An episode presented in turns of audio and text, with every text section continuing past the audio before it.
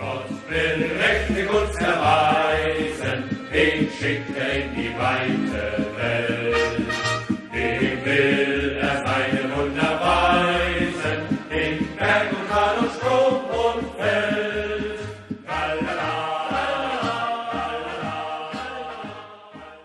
Bundesliga 101'in yeni bölümünden herkese merhabalar. Ee, 24. haftayı geride bıraktık. Bugün ben Öner tek başıma sizlerle birlikte olacağım. Bu hafta e, Gencer yok. E, hareketli bir haftayı geride bıraktık. Yani ilginç bir hafta oldu zaten. e, bütün hafta her maçta e, bu Ukrayna işgali için bir, bir dakikalık protesto e, yapıldı.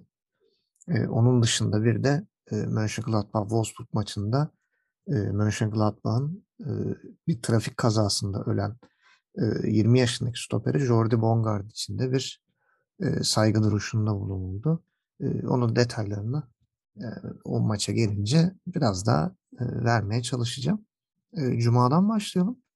Hoffenheim Stuttgart maçıyla haftayı açtık. Ki şimdi şunun da haberini verelim. Artık Bundesliga 101'in bir Instagram hesabı var. Onu da Bundesliga 101 e, diye aratırsanız rahatça bulabilirsiniz. Orada da zaten e, ufak tefek e, günün maçlarını elimden geldiğince böyle küçük tahminler yapmaya çalışıyorum.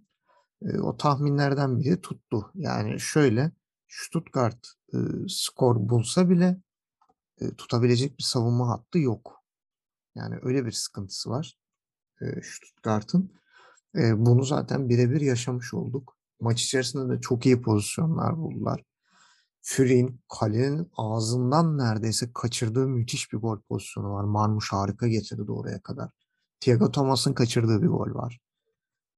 Diğer taraftan yani Hübner'in kalenin ağzında neredeyse Florian Müller'e vurduğu bir top var. Dönen topun kaçırıldığı bir pozisyon var. Yani iki taraf Kaderebek. Evet ikinci pozisyona Hübner'in vuruşunu e, Müller çıkardıktan sonra Kaderebek topu üstten dışarı göndermişti. İki taraf da çok gol kaçırdı ama yani Stuttgart'ın öne geçebilme ihtimali biraz daha yüksekti. Çünkü Hoffenheim biraz daha stres yaptı. Ve orta saha e, ilk 11 açıklandığı zaman da bahsetmiştim. Geiger, Baumgartner orta sahası gerçekten yumuşak karınlı bir orta saha ve çok geçirgen. E, kontra ataklarda Stuttgart o yüzden bunu çok iyi başardı. Yani e, zaten biraz daha savunma özellikleri yüksek. Endo ve e, Atakan Karazor'la orta sahada bir fiziksel üstünlük sağladılar zaten. Ama diğer taraftan da Hoffenheim ileride çok teknik oyunculara sahip oldu. Ya Bebu tekrar santrafora döndü. Kadir Bek e, beke geçti. E, Bebu'nun hemen arkasında Kramaric ile Giorgio Ruter oynuyor. E, bir kanat Raum, bir kanat Kaderebek ve hemen orta sahada Geiger ve Baumgartner gibi uzaktan şutu, driplingi, ara pası tehdidi olan çok önemli oyuncular var. Yani gerçekten hücum anlamında çok zengin bir Hoffenheim gördük ama gol dışında e, ellerinden gelen her şeyi yaptılar yani ilk yarıda. ilk yarıya böyle bir golsüz geçtik. İkinci yarı işte ilk yarının en büyük hayal kırıklığı Furyk. Yani o kaçırdığı gol zaten maçın biraz kaderini değiştiren pozisyonlardan biri oldu. Çünkü e, Stuttgart orada bir 1-0'ı yakalasa e, biraz daha geriye çekilip e, Hoffenheim'ı daha cüretkar oynamaya da e, sevk edecekti ve e, daha fazla kontratak tehdidi yaratabilecekti Stuttgart adına. Ama tabii e, bu bunu değerlendiremeyince Furyk ikinci yarıya çıkamadı. Kalajic çıktı ve Thiago Thomas'la birlikte e, forvet yani ikili forvete dönüldü. 4-5-1 değil de biraz 4-4-2. Thiago Thomas da biraz daha yardımcı forvet, biraz daha orta sahaya yardım eden bir oyuncu görüntüsündeydi. Zaten e, bahsettiğimiz şeylerden biri de şuydu yani Kalajic bu takımın birinci santraforunun olmasının sebebi yüksek toplardaki başarısı ve iyi top saklaması. Yani bunu iyi başardığı için geçen sene e, bir Borna Sosa, Kalajic birlikteliği görmüştük. Bu maçta gerçi e, sakatlığı sebebiyle şey kart cezası sebebiyle yoktu yanlış bilmiyorsam Borna Sosa. Bu yüzden yani e, Stuttgart Kalajic'in oynamadığı maçlarda gerçekten bazı problemler yaşıyor. Yaşamıyor değil. E, özellikle e, duran toplarda müthiş bir Kalajic. Bunu da zaten bize 58. dakikada çok net gösterdi. Golden hemen önce e, Geiger Rudy değişikliği oldu. Yani e, Geiger sakatlandı. Yerine Rudy girdi. Maç sonunda çok ciddi bir e, durumu yoktu. Ciddi bir sakatlığı. Ve bir duran top organizasyonunda kornerde ön direğe koşan Kalajic topu arkaya çıktı. Arka direkte Endo çok hızlı bir şekilde gelip topu ağlarla oluşturdu. Ve Stuttgart'ı öne geçirdi. Yani bu dakikaya kadar hiçbir şey yok. Stuttgart için çok önemli bir gol. 1-0 öne geçtiler ama skoru tutamayacakları çok belli. Çünkü Hoffenheim gerçekten geriden gelme konusunda çok başarılılar. Ee, bu sezonki e, galiba 7 falan olması lazım. Ya 5. ya 7. geriden gelip kazandıkları maç. Ve hani King of the Comeback diyorlar artık yani. Hani geri dönüşün kralı bu sezon Hoffenheim. Ve bunu bir kez daha kanıtlamış oldular. Ve bunu Stuttgart karşısında e, kanıtlamış olmaları da çok şaşırtıcı değil. Çünkü Stuttgart'tan bahsetmiştik. Savunma hataları, bireysel hatalar, savunmadaki koordinasyon eksikliğinden dolayı Stuttgart zaten 17. sırada skoru tutamıyor. Yani skoru tutma becerisi gerçekten çok zayıf bir takım. E bunu da gördük. Evet ilk gol biraz bireysel bir beceri Baumgartner ama yani Baumgartner'in oraya kadar ceza sahası kenarından içeri bu kadar rahat girip de rahat bir vuruş yapılmasını sağlaması da e, Stuttgart savunmasının en büyük hatalarından biri. Harika bir gol. Bana sorarsanız haftanın en güzel golü. Bu hafta çok müthiş goller göremedik ne yazık ki. E, zaten Bundesliga'da e, top 5 gol sıralamasında, top 5 gol sıralamasında zirveye koydu Baumgartner'in attığı ilk golü.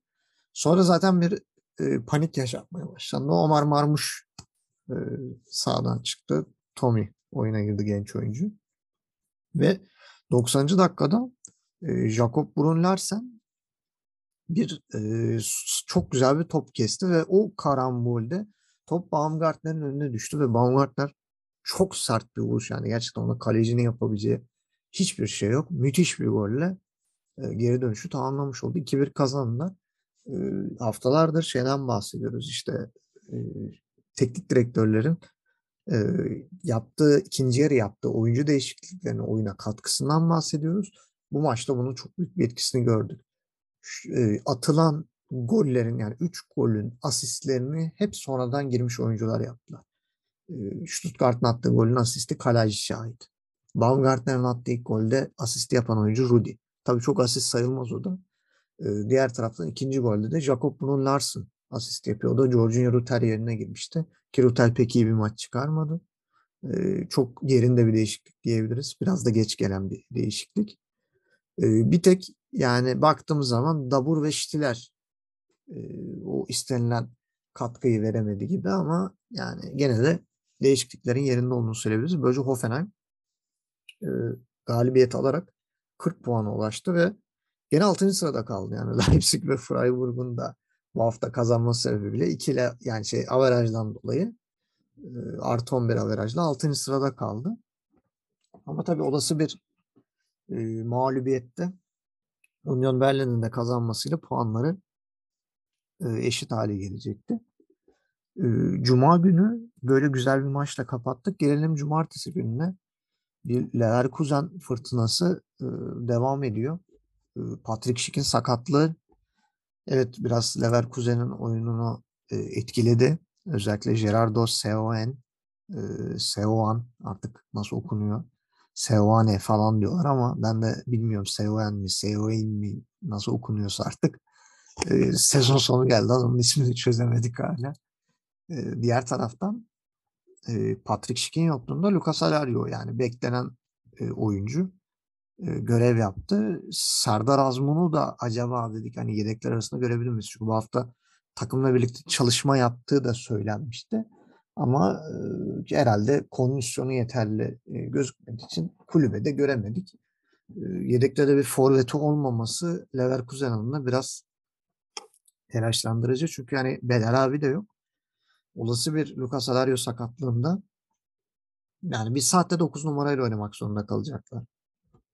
Hani bir e, atıyorum Paulinho veya ne bileyim Diaby ya da yedekten girecek e, Adli bunlar ancak bir sahte 9 numara oynayabilecek kapasitede oyuncular. Diğer taraftan da Arminia Bielefeld'in zaten bir kendine ait bir namı var. Öne geçtiği zaman maçı kaybetmiyor. Ama tabii ona fırsat vermediler. E, Leverkusen 30. dakikada Alario ile golü buldu. E, biraz tartışmalı bir gol. Paulinho'nun pozisyonu. Paulinho ilk önce topa vuruyor ama top kendi eline çarpıyor. E, kaleye gitmeden tabii gene ceza yayının üzerine e, ceza sahası içine düşüyor ve orada Alario gol atıyor. Bayağı vara bakıldı. Hakem gitti inceledi ve gol geçerli dedi. Çünkü yani o kadar yakın bir an ki yani oyuncunun reaksiyon vermesi mümkün değil. Zaten adam kendi şutunu engelledi. Belki olası bir golü engelledi. Yani Paulinho kendi golünü engellemiş oldu. Ve asist yazıldı. E, bu da biraz e, nasıl diyeyim emsal olacak kararlardan biri yani başka liglere de ya da Bundesliga'nın gelecek haftalarında yaşanabilecek böyle pozisyonlarda e, emsal teşkil edebilecek bir şey. Yani her elle, ele çarpan top e, elle oynama kabul edilmiyor. E, bunu da vurgulamış olalım. İkinci yarıda Diaby'nin e, şovuna dönüştü maç e, desek çok da yanlış olmaz. Gene çaprazdan harika bir gol. Yani Diaby çok formda. Şimdi de önümüzdeki hafta bir e, Bayern Münih mücadelesi var Leverkusen'in ki Leverkusen'in biraz şey bu e, korkulu rüyası. Yani ne kadar iyi durumda olurlarsa olsun ya da Münih ne kadar kötü durumda olursa olsun geldi mi Leverkusen'e paramparça ediyordu. Ligin ilk yarısında da e, bu şekilde oldu. O yüzden Leverkusen'in oraya moralle gitmesi tabii ki bir nebze önemli ama e, tabii Bayern Münih maçı yaşanmadan da neler olacağını çok e, bilemeyiz. Aranguiz Palacios 11 ile başladı. O bir değişik. Yani Andih ve Kerem Demirbay'ı e, kenara çekti. Hinkapi yedeğe çekildi. E, Kuson'u ikinci yarıda girdi. Adli yedeğe çekilmişti. Paulinho'yu ilk 11'de gördük. E, Michel Baker e, tekrar sol bek pozisyona döndü. E, çok fazla fırs fırsat vermediler e, Armiya Bielefeld'e. Ve 3-0'lık net bir galibiyet alıp e, üçüncülük koltuğunda rahatça oturmaya devam ediyorlar. 44 puanla.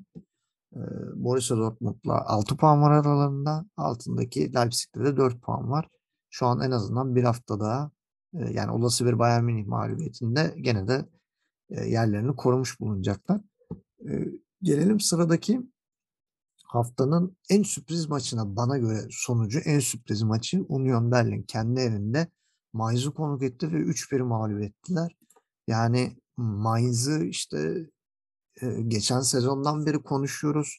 Çok heyecanlı, çok coşkulu, çok güzel bir futbol oynuyor ama yani iş genelde bu sene özellikle iç sahada yani dış sahaya geldiği zaman e, tanıyamadığımız bir e, Mainz'a dönüşüyor gerçekten. Ve Union Berlin bu kadar sorunlu bir haldeyken, bu kadar kan kaybediyorken e, gelip burada 3-0 geriye düşmek gerçekten e, onlardaki e, durumun bir göstergesi. Yani Haraguchi'nin golü evet biraz karambol golü ama yani tekrar böyle bir geri sıçrama istedikleri gibi yapamadılar. Yine Onisivo ve Burkart'tan bir gol katkısı yok. Ve e, Ingvarsen, Burgzorg ikinci yarı girdi. Zaten tek golü e, kaydetti ama tabii teselli golünün ötesine geçemedi. Yani acaba bir e, Ingvarsen artık bir ilk 11'de denenmeli mi diye ben ciddi ciddi düşünmeye başladım. E, diğer tarafta da e, Avoni yedeğe çekildi. E, Michel de yedekteydi. Möhval'da yedeğe çekti. E, son maçlar kaybedilse bile en etkili oyuncularından biri. E, o Zipka'yı kesti. Gizelman'ı solda görevlendirdi. Trimens sağda. Ben açıkçası böyle bir 11'i gördükten sonra ben şahsen Union Berlin'e çok da ihtimal vermiyorum. Hatta gene bir beraberlik koparırlar diye düşünüyordum ama e, yani 1-0 ilk yarı sonra da ikinci yarının başında Beker'in harika bir golü 56. dakikada. Harika bir gol 2-0. Sonra Kor'un üst üste iki sarı kartı e, kırmızı kart 10 kişi kaldıktan sonra Mainz zaten film koptu iyice. E, Avoni de 67'de girdi. 75'te gol attı. Beker onun asistini yaptı. E, Beker için çok iyi bir hafta olduğunu söyleyebiliriz. Asisti yaptıktan sonra zaten yerini Michel'e bıraktı. E, sonra 90. dakikada Burgzorg'un golü Stan asistiyle bir Tessel'den ötesine geçemedi. Yani Mayıs'da hala e, deplasman fobisi devam ediyor. Deplasmanda gerçekten tanınmaz haldeler. Sanki bambaşka bir takım görüntüsündeler. Bol Svensson bakalım buna nasıl bir çare bulacak. E, çare de bulabilecek mi hatta onu da zamanla göreceğiz. Ama benim şahsen burada vurgulamak istediğim şey Burkhardt Onisivo ikilisinin artık bir süre bozulması lazım. Yani bir tanesinin en azından yedekten gelmesi. Yani Ingvarsen'in artık ilk 11'de bir şans bulması lazım. Çünkü Mainz gerçekten ilerideki oyuncularından katkı bulmakta zorlanıyor. Çok büyük zorluklar yaşıyor. Gerçekten büyük bir sıkıntı. Gelelim Mönchengladbach-Wolfsburg maçına. Yani iki tane çok sıkıntılı, sezonun en büyük hayal kırıklığı yaratan iki tara iki takımı. Hani Wolfsburg tarafında gene devre arasının sonundaki o Kruse ve transferleriyle biraz toparlanma gösterdi ama Dortmund, Mönchengladbach tarafında hiç böyle bir durum yok. Herhangi bir transfer olmadığı gibi bir de üzerine Deniz Zakaria'yı kaybettiler. Juventus'a gitti. Sezon sonu sözleşmesi bitiyordu. Anlaşmışlardı. Ama e, belli bir 5 milyon euro gibi ücret ödeyerek e, şimdiden yani e, Ocak ayı transfer döneminde almıştı. E, gene orta sahada Neuhaus bu sefer Kramer oynadı. E, Kone'yi yedeğe çekti.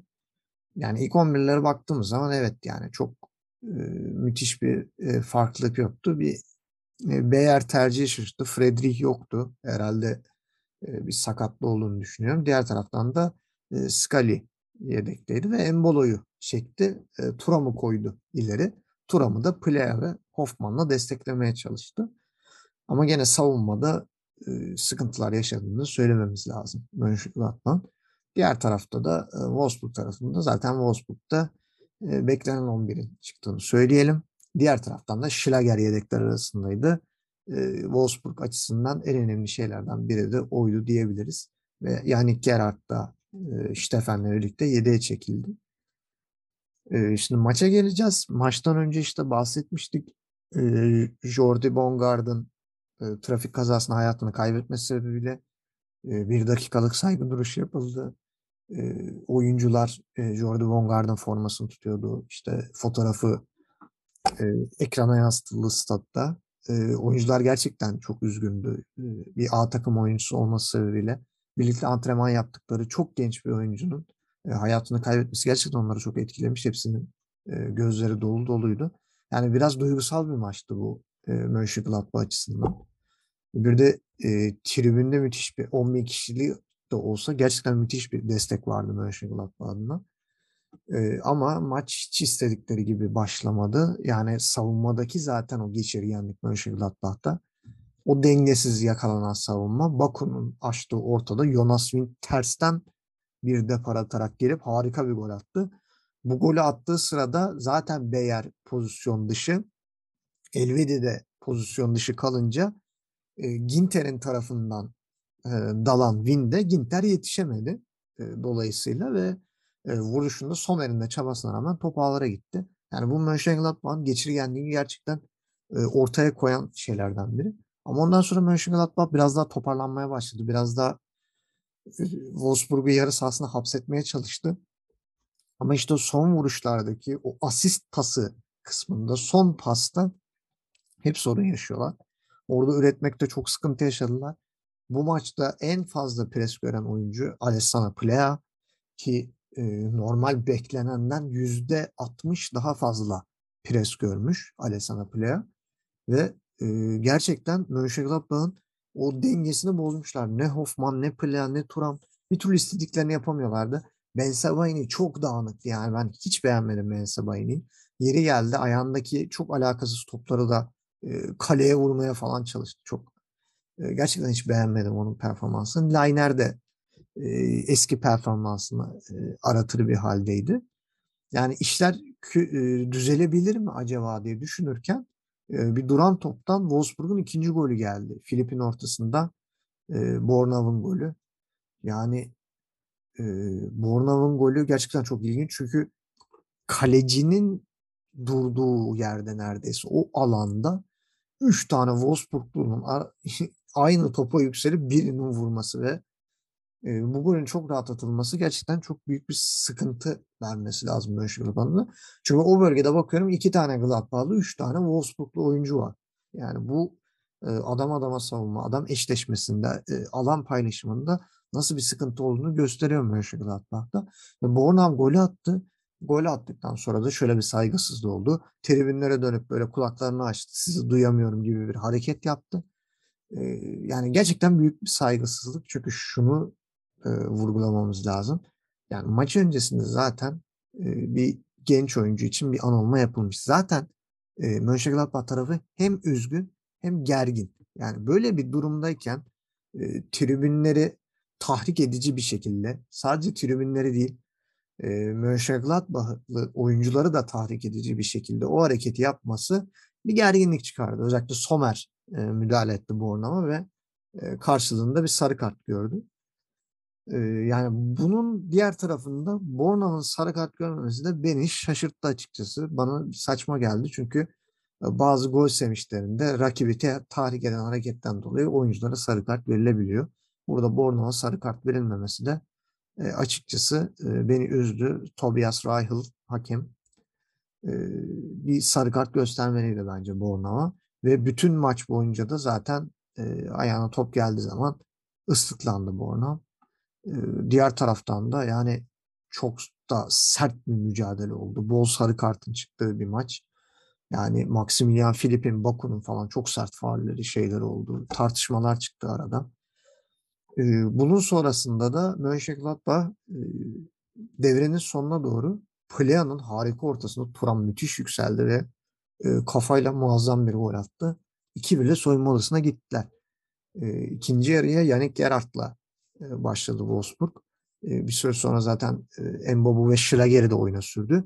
Ve e, Schlager'in oyuna girişiyle birlikte Wolfsburg'un orta sahadaki direnci gerçekten arttı. Yani Schlager'in yokluğunu haftalardır gerçekten Wolfsburg çekmiş. Çünkü Schlager basmadık yer bırakmıyor.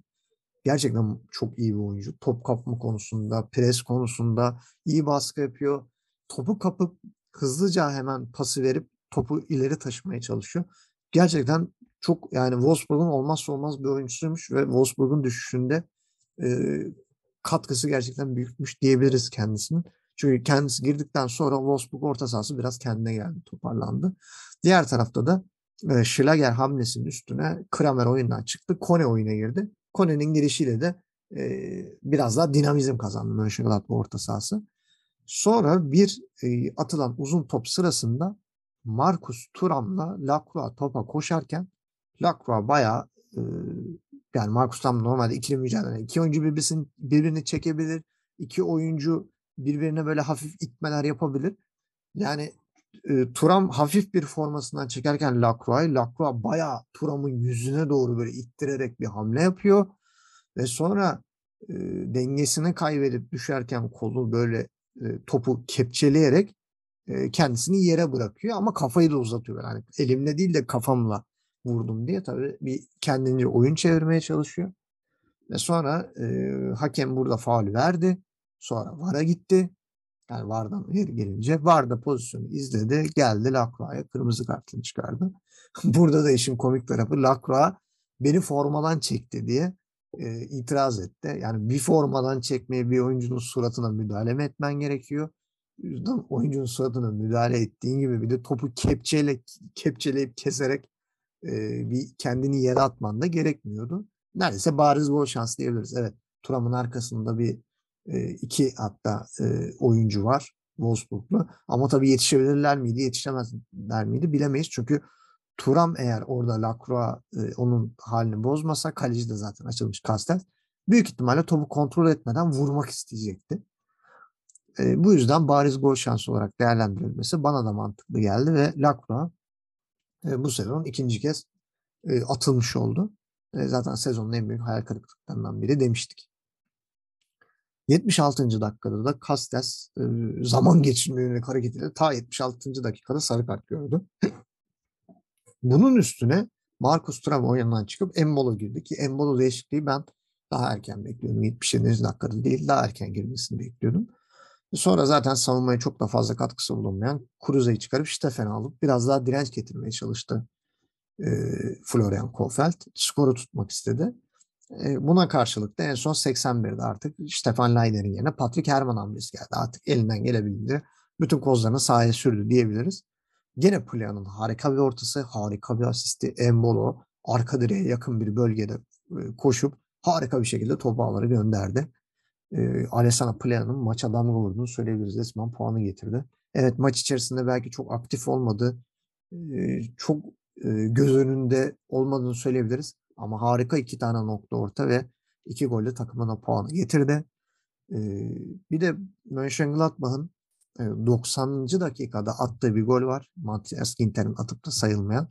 Orta sahada faul yapıldığı gerekçesiyle gol sayılmadı. Bana biraz e, subjektif geliyor. Yani çok da bir faul diyemeyiz.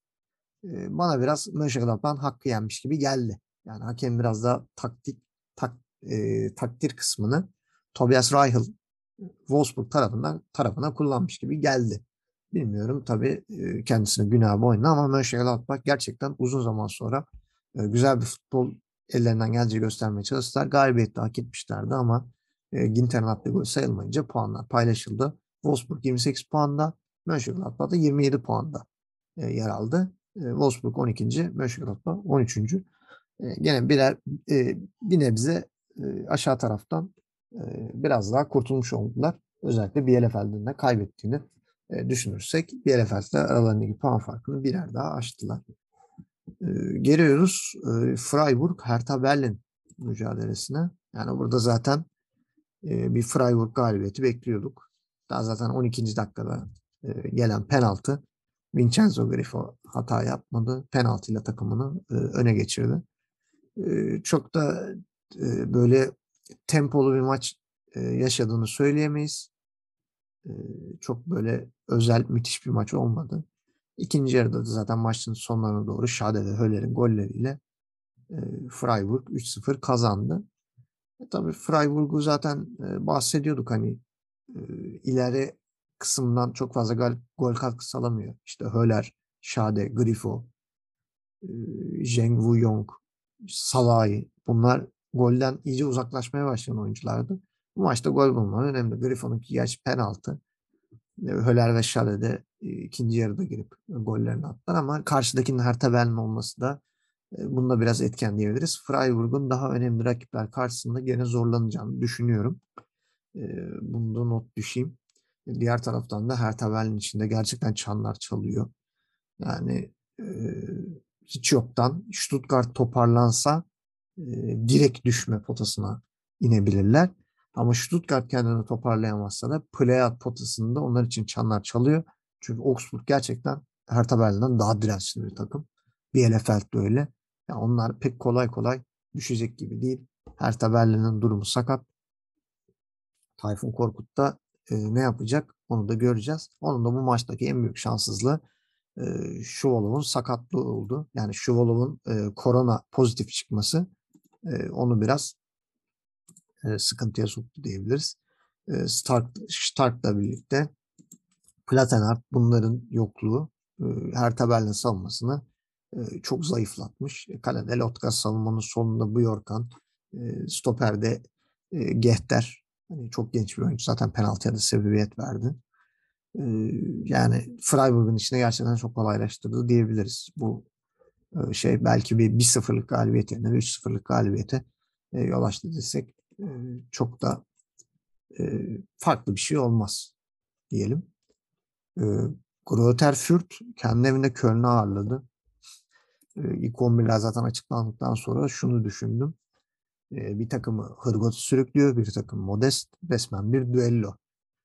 Ama ikisinden de herhangi bir gol katkısı çıkmadı.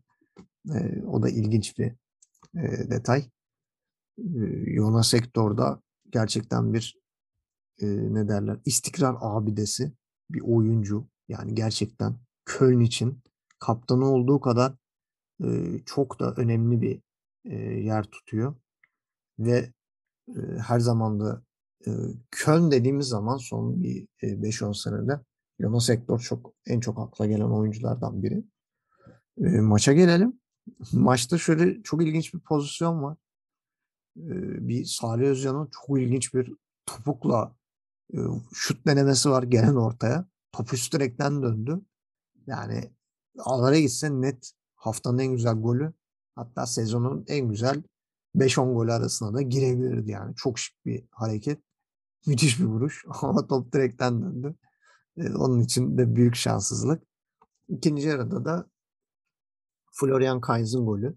Hector'un pası. Kainz ortaya çevirdi ama e, çevirdiği ortada e, Tilman hareketlendi ama Tilman topa dokunamadı.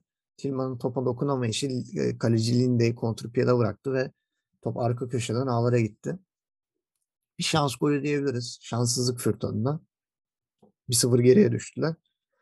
Sonra Grisbeck'in e, o da bir duran toptan gelen gol. Savunma oyuncularından pek gol katkısı almıyordu Fürt. Ve Grisbeck'in golüyle puanı kapmayı başardılar. Modest bu haftayı boş geçmiş bulundu. Diğer taraftan da Hırgota bu maçı boş geçmiş bulundu. Puanlar paylaşıldı. Köln adına sıkıntılı bir durum. Fürt içinse e, gene kaybetmekten iyidir. Özellikle iç sahada puan toplamaya devam ediyorlar. 14 puana çıktılar. Stuttgart aralarındaki puan farkını 5'e indirdiler. Yani e, sezon sonu geldiğinde Fürth'ü son sırada görmeme ihtimalimiz giderek e, artıyor diyebiliriz. E, gelelim cumartesinin son haftanın da e, en önemli maçına. E, Frankfurt kendi evinde Bayern Münih ağırladı. E, Bayern Münih'e sezon başında e, şoku yaşatan ilk takımdı Eintracht Frankfurt. Allianz Arena'da e, Kostic'in e, 80'den sonra attığı golle 2-1 e, galip gelmiş ve Bayern Münih'e bu sezon ilk mağlubiyetini tattırmışlardı. E, bu maçta da tabii e, sadece Frankfurt taraftarları değil Borussia Dortmund ve Bayer Leverkusen taraftarları da çok şey bekliyorduk Frankfurt'tan ama e, beklenen şeyin gerçekleştiğini söyleyemeyiz. E, ilginç bir ilk 11 ile çıktı. Yani Forvet'te e, sahte 9 gibi bir Lindström hemen arkasında ilk defa ilk 11 çıkan bir Angsnar Knof. E, Knof Dortmund'dan kiralık geldi buraya. Hatta zaman zaman ligin ilk yarısında bazı maçlarda sonradan girdiğini gördük. E, teknik ve hızlı dripling yapabilen bir oyuncu. Ama böyle bir maçta ilk 11'de çıkması e, bana biraz tuhaf geldi yani. Özellikle de hani Lindström'ü o bölgede kullanıp Forvet'te e, Rafael Santos Borre hatta Lamers, Lamers de yedekler arasındaydı. E, Daichi Kamada evet şüpheliydi. Onun bir hamle oyuncusu olarak tutulmasını anlayabilirim. O mantıklı olabilir. Hasebe'nin yedek tutulması bana biraz ilginç geldi. Hasebe çok tecrübeli bir oyuncu ve Hasebe'nin sahada olduğu maçlarda Frankfurt daha dirençli oluyor. Onun ilk 11'de olmaması bana biraz tuhaf geldi. Böyle bir 11 ile çıktı. Biraz Frankfurt'un tutukluğu da bence ilk 11 seçiminden kaynaklanıyor. Diğer tarafta da gene bir 3-4-3 yani çok nasıl diyeyim daha ofansif gözüken yani bir kanat bekiniz Kingsley Coman yani böyle bir kanat bekiyle nasıl iş yapabilir diye insan Bayern Münih bu tarafı özellikle yani karşı tarafın sağ kanadından çok rahat gelebilirsiniz diye düşünülebilir. Diğer kanatta Pavard çok fazla e, ileri katkı veremeyen bir oyuncu. Yani bu kadar eksik yakalanmış bir e, Bayern Münih yani kalede hala e, Neuer yok. Thomas Müller koronavirüs sebebiyle yok. E, Tolisso yok. Goretzka bir süredir yok. Zaten Alfonso Davis'in o kalp rahatsızlığı sebebiyle bir süredir e, giremediğini, e, oyuna dahil olamadığını biliyoruz. Maçlarda göremiyoruz. Zaten Bayern Münih'in yedek kulübesinde iki tane güvenebileceği hamle oyuncusu vardı. Biri Leroy Sané biri de Choupo-Moting. Ki Choupo-Moting'in güvenilirliği zaten tartışılır. Bir tek Sané var fark yaratabilecek bir oyuncu. Diğer tarafta ise yani Kamada, Hauge, Lamers, Bore bunlar ikinci yarıda girdiği zaman e, fark yaratabilecek bir oyuncular ama hiçbiri fark yaratamadı. İlk 11'de vasat kaldı.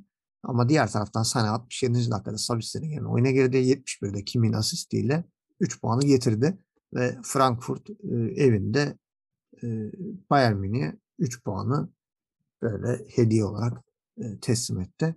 Bayern Münih de bu maçtan böyle bir zor bir deplasmandan rahat döndü ve e, 58 puanı çıktı.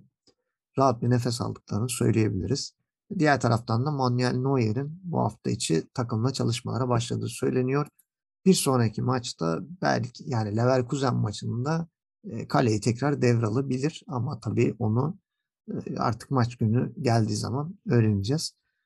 Cumartesi günü kapatıyoruz. Pazar günü iki maçımız var. Geldik oraya. Sonucunu en çok merakla beklediğim maçlardan biri Bochum Leipzig'ti. Ve gerçekten çok tempolu, çok hareketli bir maç bekliyordum. Ama beni en çok şaşırtan kısımlardan biri öncelikle ilk 11'ler oldu yani özellikle önce Leipzig'in sonra da Bochum'un ilk 11'lerini görünce iki tarafında birbirlerine karşı ha sen öyle mi yaptın ben de öyle yapayım diye neredeyse en büyük kozlarını iki tarafında ikinci yarıya sakladığını gördüm. Yani e, Bochum tarafında e, ileride Polter, Pantovic ve Asano. Hani Asano'nun ilk 11'de olması evet benim için e, bir şaşırtıcı değil ama e, yani Lokadia, Holtman ve Antbiadiye yani en çok e, gol katkısı yapabilecek, en çok gole dönük oyuncuları. Bunları normalde ilk 11'de kullanırken üçünü birden 7'ye çekmesi bana biraz ilk yarı yorup Leipzig'i ikinci yarı skor almaya çalışacakmış gibi. Yani bir vurkaç yapacakmış gibi bir hissiyat vermişti bana Thomas Ryan ilk 11'e. Diğer taraftan da aynı şeyi Domenico Tedesco da düşünmüş. Olmalı ki e, Andre Silva'yı, Dani Olmo'yu, Enkunku'yu bunların üçünü de o formda üçlüyü yedekte başlattı. E, ileride Paulsen, Forsberg ve Zobozlay'a yer verdi. Tabii şimdi düşündüğümüz zaman Leipzig bu konuda biraz daha zengin. Yani e, Pantovic, Polter, Asano'dan e, katkısıyla Holtman, Lokadia, Antviadiye'nin katkısı bir olmuyor. Ama diğer taraftan bu maçta yani Forsberg, Zobozlai, Poulsen üçü de fark yaratabilecek bir oyuncu. Daha çok etki yaratabilecek oyuncular. E, gerçekten işin o kısmı şaşırtıcı.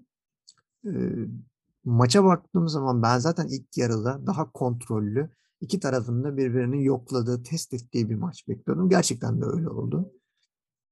Ve e, iki takım da birbirlerine böyle çok e, ciddi e, tehdit yaratmadan bir orta saha mücadelesiyle maç geçti diyebiliriz. E, Bohum tarafında Armel Bella Koçak bu sezon zaten en çok fark yaratan stoperlerden biri. Yani Bohum'un savunmasının en önemli oyuncusu ve çok genç bir oyuncu. Eminim Bundesliga'nın büyük kulüpleri hatta yurt dışından da onu izleyenler, takip edenler vardır. Fiziği yerinde, fiziğine göre e, hızlı da bir oyuncu. Hava toplarında da e, gayet iyi olduğunu söyledim. Çok beğendiğim bir oyuncu. Diğer taraftan da zaten Willi Orman belli bir standardı e, olan bir oyuncu. O standartta oynuyor. Ama onun dışında Simakan da gerçekten harika oynadı. Angelinho'nun savunma zaaflarını düşündüğünüz zaman o kısmı gerçekten çok iyi kapattı. Guardiol kart cezasıyken Simakan gerçekten hiç aratmadı Guardiol. Orada da e, Simakan'ın hakkını verelim. İlk yarı dediğimiz gibi hiç e, istediğimiz gibi geçmedi. İkinci yarıda başladı. Tedesco yine bir tarttı, baktı. Dedi ki müdahale etmek lazım artık. E, üç tane değişiklik yaptı. E, Paul Sanzolozlar ve Adams'ı kenar alıp Andre Silva, Enkunku, Olmo muhteşem üçlüyü sahaya sürdü iş silahşörleri. Diğer tarafta da Thomas Rush çok daha fazla bekledi. Ve e, üç oyuncu aynı anda 71. dakikada oyuna sürdü. E, Polter Asana Pantovic kenara geldi. Lokadio Hopman, Advi Adye girerken diğer taraftan da e, Tedesco Mukele'yi çıkarıp Benjamin Hendricks'i oyunu sürdü. Burada yine şeye geleceğiz. E, teknik direktörlerin işte e, oyuncu değişiklikleri ne kadar önemli oldu. E, Benjamin Hendricks 82. dakikada Enkunku'ya asisti yaptı. Enkunku 82 dakikada maçın tek golünü kaydetti. Buranın öncesi var. Ee, öncesinde Bohum çok tehlikeli bir pozisyon yakalayacakken Simakan çok kritik bir müdahalede bulunuyor ve topu ileri taşıyor. Çok güzel bir şekilde topu ileri taşıyor. Yani pası verip bir de ileri koşuyor. İleri koştuğu zaman bunu beklemeyen Bohum savunması tutalım mı tutmayalım mı derken bir anda dengesiz yakalanıyorlar ve e, Enkunku çok rahat bir boş koşu yapıyor. Yani savunma oyuncusunu resmen e, kafasını karıştırıp Enkunku'nun boşa çıkmasını sağlıyor. Yani golün gerçekten yüzde 60'ı e, burada Simakan'a ait desek e, çok da ayıp olmaz yani. Gerçekten o kadar harika bir maç oynamışken bir savunma oyuncusunun bir de e, golü başlatan topu kapması, pası vermesi, üstüne bir de koşu yaparak gol atacak oyuncunun e, boş koşu atmasını sağlaması gerçekten harika bir yani e, birçok genç savunma oyuncusuna, genç stopere, genç bek oyuncularına gösterebilecek harika bir e, sekans, harika bir pozisyon diyebilirim.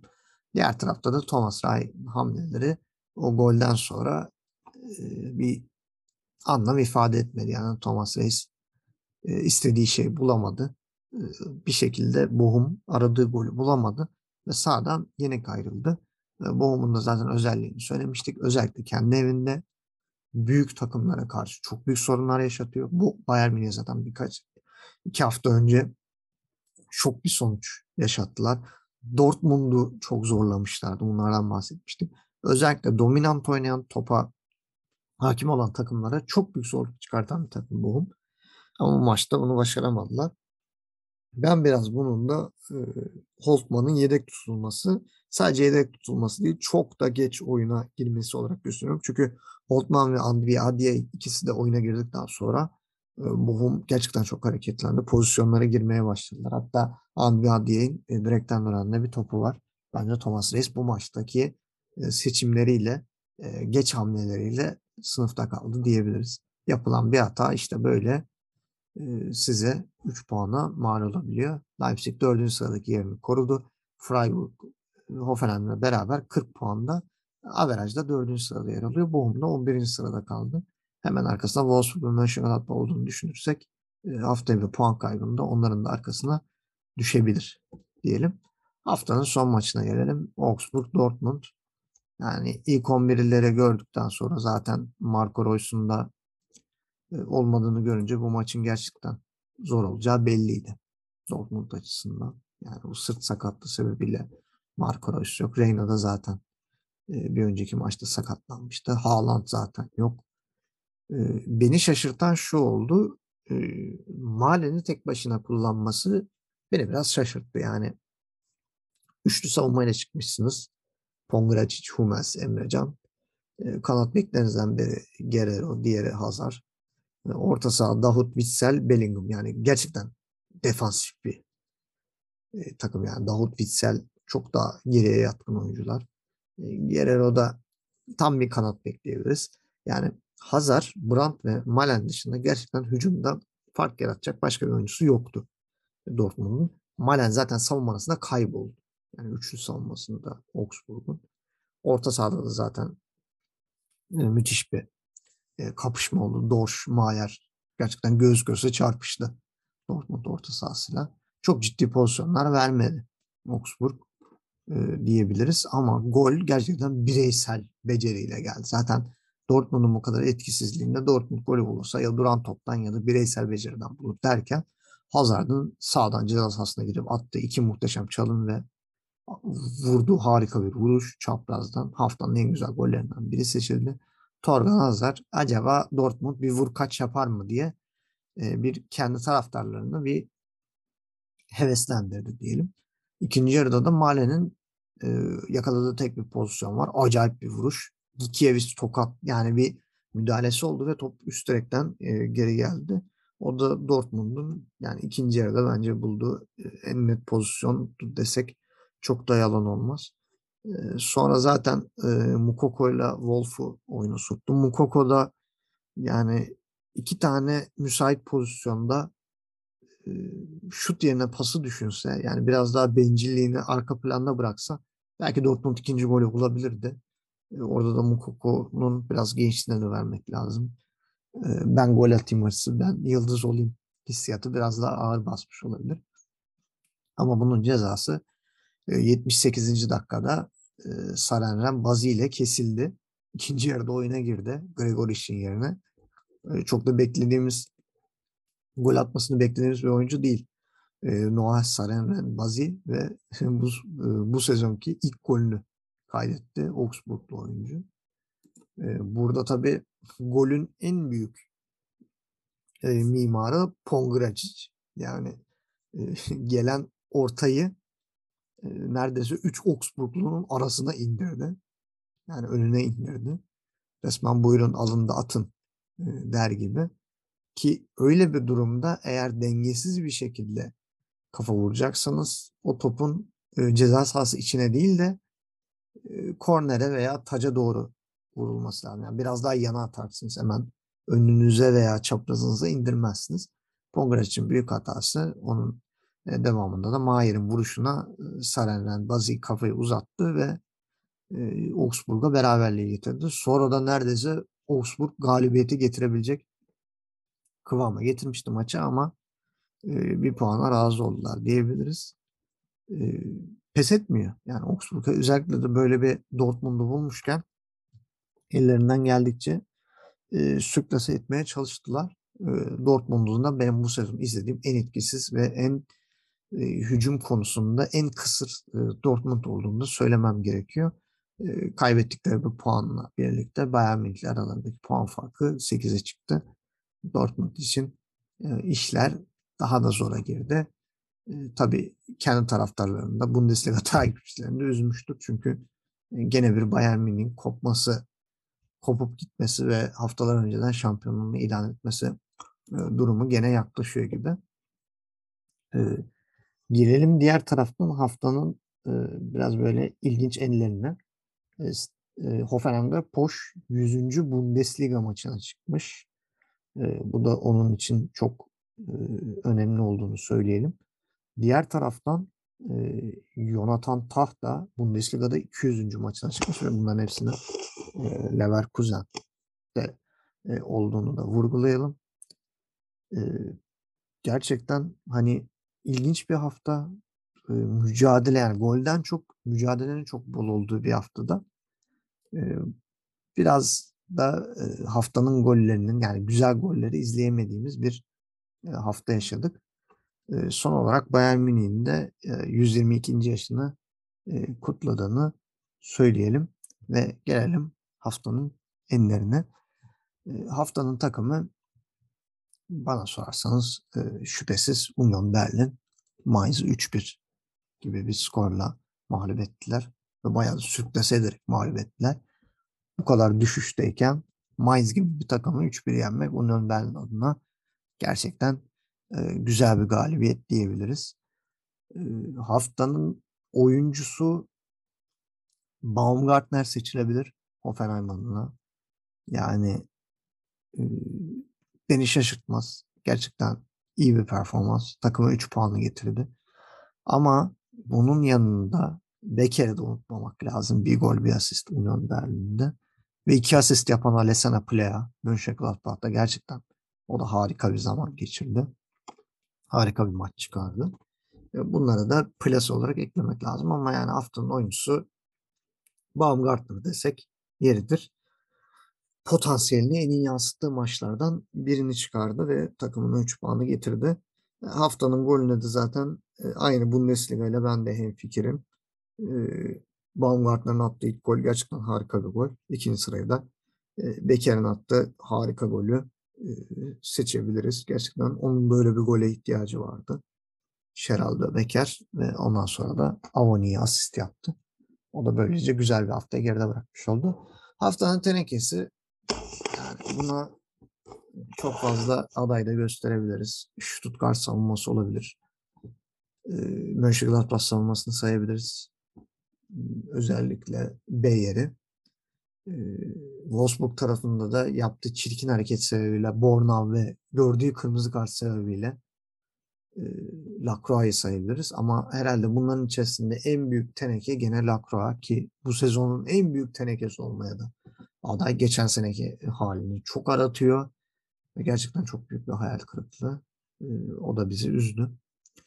Haftanın enlerinde e, bu şekilde geride bırakmış olduk. Hafta içi e, Almanya Kupası'nda maçlar var. Ondan sonra e, gene Cuma günü yeni hafta başlayacak. 25. hafta. 25. haftanın programını verelim. E, Cuma günü 10.30'da Armiya Bielefeld Augsburg maçı var. Aşağıyı gerçekten karıştıracak bir maç. Özellikle 3 puanı alan takım yani biraz rahat nefes alacak diyebiliriz. E, gerçekten iki taraf açısından da çok büyük önem taşıyor. Cumartesi günü 5.30'da gene 5 maçımız var. Bayern Münih kendi evinde Leverkusen'i konuk edecek. iki tarafında eksik, eksiklerinin ne kadar döneceği, kimlerin oynayamayacağı büyük önem arz edecek. Ama tabii Bayern Münih'in burada favori olduğunu söyleyebiliriz. Leverkusen'e karşı gerçekten büyük bir psikolojik avantajı var. E, Leipzig kendi evinde Freiburg'u ağırlayacak. Wolfsburg Union Berlin'le oynayacak. Kruz eski takımına karşı e, forma giyecek. O maçın da sonucunu gerçekten merakla bekleyeceğiz. E, Hertha Berlin kendi evinde Frankfurt'u konuk ediyor. İki taraf da pek iyi gitmiyor. Frankfurt çıkış arıyor. Bu Hertha Berlin maçı onlar için iyi bir sınav olabilir. Lige yeni çık bu sene çık çıkmış iki takımın mücadelesi. Bochum evinde Fürth'ü ağırlayacak. İki tarafın da çok puana ihtiyacı olduğunu söyleyelim. Çok eğlenceli bir maç olacağı orada da kesin. Yani 5.5'ta bir maçların içerisinden seçmek çok da kolay değil gibi. Ama tabii gözler Bayern Münih Leverkusen maçının üstünde olacak. 8.30'da da Stuttgart kendi evinde Mönchengladbach'ı ağırlayacak. Kötü giden iki takım maçı. Ama ben Mönchengladbach'ı bugün bu haftaki performansından dolayı bir adım önde görüyorum. Özellikle Stuttgart savunmasının da skoru koruyamadığını düşünürsek ki Mönchengladbach savunması da onlardan aşağı kalır. E, yanı yok. Yani bol gollü bir maç izleyebiliriz. E, Pazar günü 5.30'da Mainz kendi evinde Dortmund'u konuk edecek. Yani Dortmund bu kadar eksikli artık Haaland oynayacak mı? Royce dönecek mi? Reyna var mı yok mu? E, bunlar Dortmund açısından çok büyük önem arz edecek. Mainz da çıkış arıyor. İç sahada çok iyi oynuyor. Yani Dortmund'un havlu atma maçı da olabilir. E, o yüzden Marco Rose'nin çok dikkat etmesi gerekiyor. Yani alın, e, bir 3 puan alınamaması durumunda Dortmund'un e, ikincilikte kalması ve şampiyonluk e, heyecanını devam ettirmemesine sebep olabilir. Haftanın kapanış maçında da Köln kendi evinde Hoffenheim'i konuk edecek.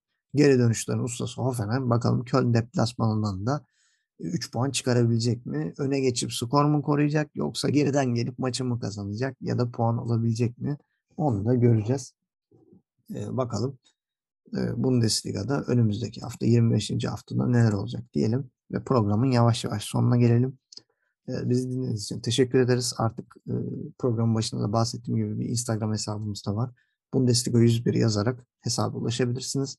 Özellikle günün maçı, e, oradaki beklentiler, hatta geri geldiğinde 11'lerden sonra e, elimizden geldiğince böyle ufak tahminlerle, maç sonuçlarıyla, e, ilginç istatistiklerle orada sizlerle birlikte olmaya, bilgi paylaşmaya e, çalışacağız. E, önümüzdeki hafta artık görüşürüz. E, bizi takip etmeyi unutmayın. Görüşmek üzere. Gott will Rechte uns erweisen, den schickt er in die Weite